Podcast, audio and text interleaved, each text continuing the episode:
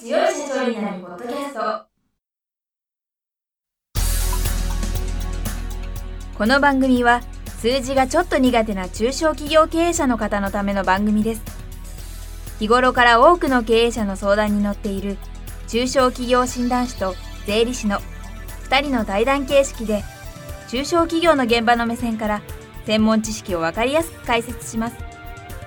会社経営に数字を上手に活用していただくために会計税金融資などをテーマにお伝えしていきます。こんにちは。中小企業診断士の六角です。いつも数字に強い社長になるポッドキャストをお聞きいただきありがとうございます。今回もスタジオに特定社会保険労務士の安さやか先生にお越しいただいております。安先生今週もよろしくお願いします。よろしくお願いします。今回は働き方改革についてお。安先生のご見解をお聞かせいただければと思います。はい働き方改革っていうとものすごく大きな話ですよね。この2019年から具体的にその働き方改革関連法と呼ばれるものがどんどん変わっていって19年の目玉は有給休暇の強制取得というのがありました。なかなかコンビニ業界だと有給休暇を取るということ自体がやっぱり難しい。まあコンビニに限らずお店の形態を取っているところでスタッフさんが十分にいないというところになるとなかなか有給ってやっぱり取りにくいでさっき最初の配信の時にお話ししたそのコンビニの経営事情というのがあまり良くない状況の中で人件費も上がり続けている中で有給を1人スタッフさんが取っちゃうともう1人誰かを入れなければならないと。でその人の給料も発生するので結果的に誰かが1人有給を取ると2倍の給料が発生してしまうということでなかなか踏み切れないんですっておっしゃるオーナーがいましたね、まあ、これは本当に大きな問題だと思っていて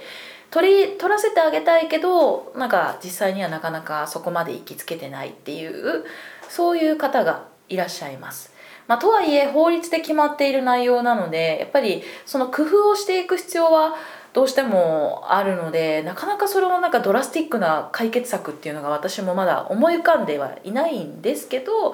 まあ、それを助けていくものが前回配信であった省力化とか精進化っていうものにやっぱりつながっていってそれとうまく連携させてまあ例えば1日ではなくてもいいから1時間だけ有給が取れる仕組みにするとか何かしらの工夫はできるんじゃないかなとは思ってます。で2020年の目玉は、えーと、大きい企業だと同一労働同一賃金というものが、えー、要は法律が改正されることによって仕組み化されるわけですよね。同一労働つまり同じ労働同じ責任であれば雇用形態にかかわらず同じ賃金を払うべきだっていう考え方になるわけですけどこれ要は正社員と呼ばれる人たちとアルバイトとか契約社員と呼ばれるいわゆる有期契約の人たちとの待遇差を埋めるための仕組みになってます。なので正社員同士の待遇差っていうのは今回話題にはなってないのでいわゆるアルバイトさんとか契約社員さんっていう方が要は有期契約つまり期間の定めのある雇用契約を結ばれている人たちが不当な格差を正社員と比べてつけられているような場合にはちょっと見直しをしていかなければならないというものがありますね。例えば正社員には交通費を払うがアルバイトには交通費を払っていないとか、まあ、逆もそうなんですけどまあまあ例えばやっぱり今はアルバイトさんの賃金の格差があるっていうのが問題として大前提なのでアルバイトさんに交通費が払われていないということになるとこれは不当な格差であると。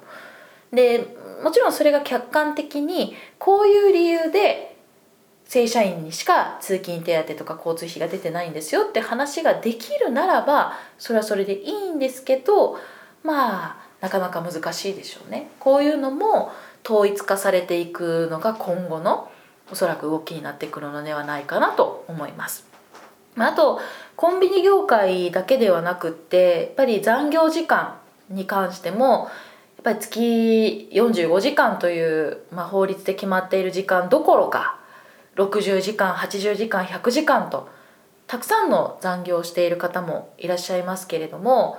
まあ、やっぱこの前の日経新聞でも月80時間特に管理職を中心に80時間切らない人が多いというようなあの結果といいますか記事も出ていたんですけど、まあ、そこにメスが入ります。これがえ実は大企業に関しては2019年からスタートしていて中小企業は2020年の4月からスタートする残業時間の上限規制というものが入ってきます。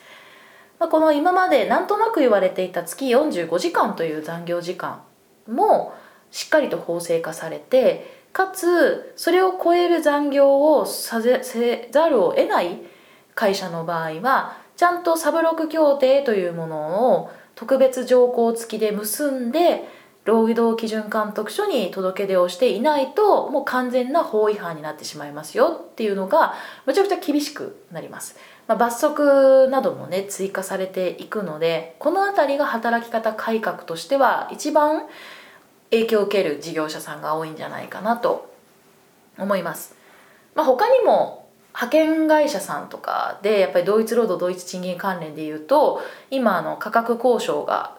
こうスタートしている会社さん結構多いみたいなんですけどぱりその賃金格差をどういうふうに是正していくかっていう取り組みが今もう明確化されていて実際に動いている派遣会社さんもあったりするんですけど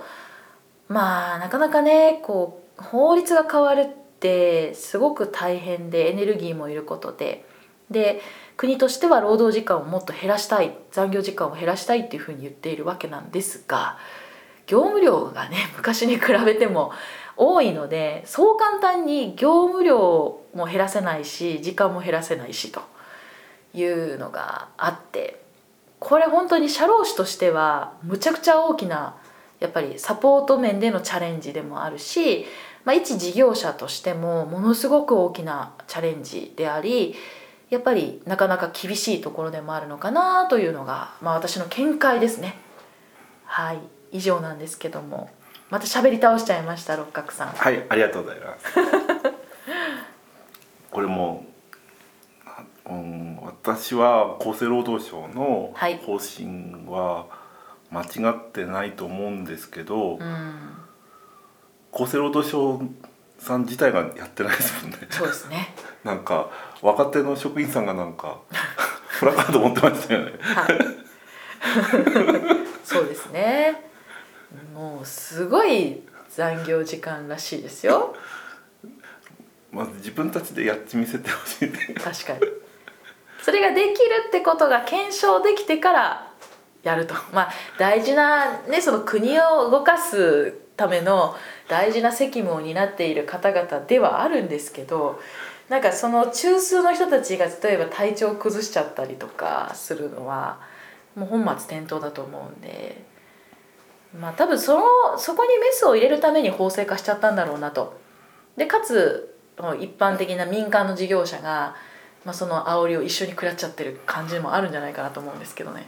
だからまあこれはですねちょっと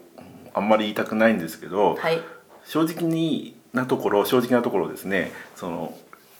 えー従業員さんの、まあ、残業が実質的に禁止され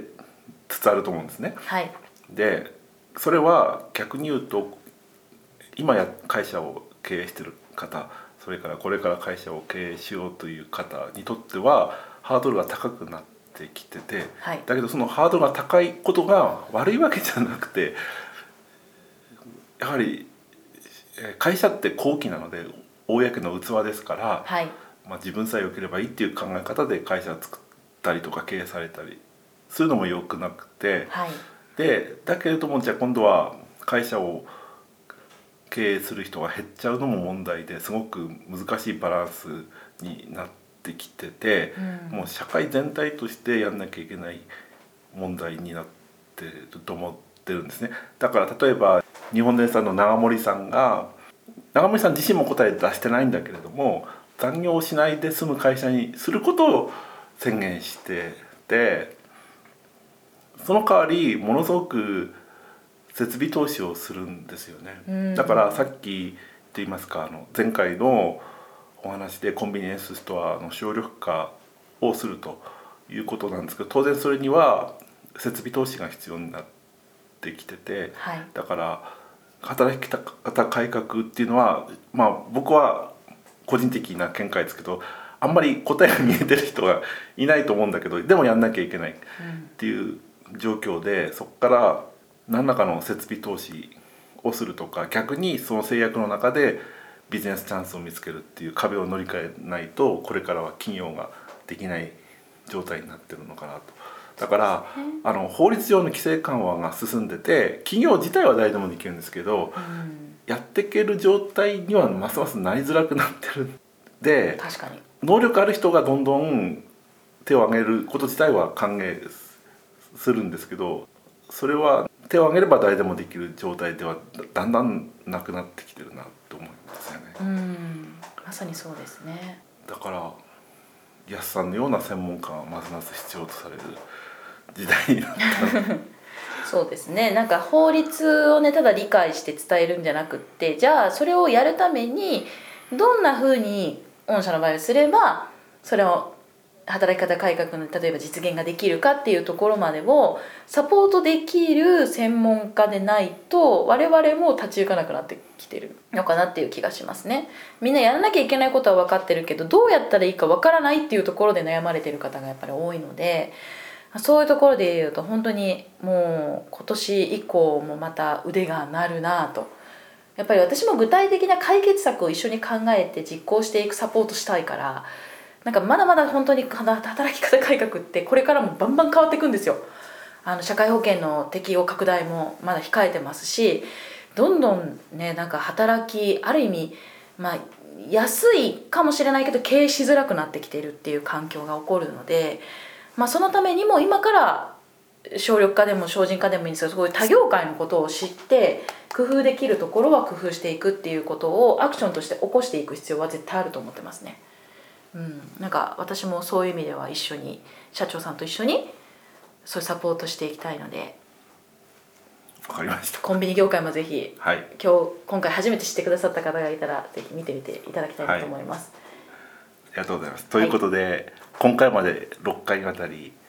貴重なノウハウを安先生にお教えいただいたんですけれども安先生にご質問とかお仕事をお願いしたいとかはい。握手したいっていう方がいらっしゃる、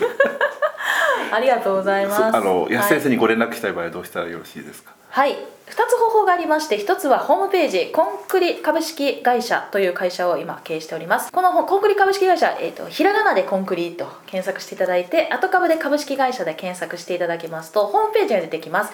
ホームページのお問い合わせ欄からお問い合わせいただくかもしくはもっと簡単にやりますとツイッターがあるのでまあ、ツイッターでコンビニ社労士安さやかのツイッターをアカウントで検索していただくとダイレクトメッセージで飛ばすこともできると思いますので、まあ、どちらかでご連絡をいただければと思います。はい、ではぜひ安先生にこんなことを聞いてみたいという方はぜひご連絡をお願いしたいと思います。はい。ということで今回は6回にわたりいろいろなノウハウをお教えいただきましてありがとうございました。こちらこそありがとうございました。また機会があればお越しください。はい。ありがとうございます。ありがとうございました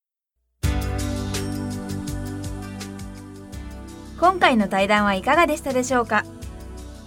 この番組では公開質問を募集中です。2人のキャスターに回答してほしいという質問はこの番組の配信ブログの専用フォームで受付しています。ぜひお寄せください。またご意見ご感想も同様に専用フォームでお受けしております。配信ブログは検索エンジンで数字に強い社長と検索し最初に出てくるブログです。それでは次回もどうぞお楽しみに。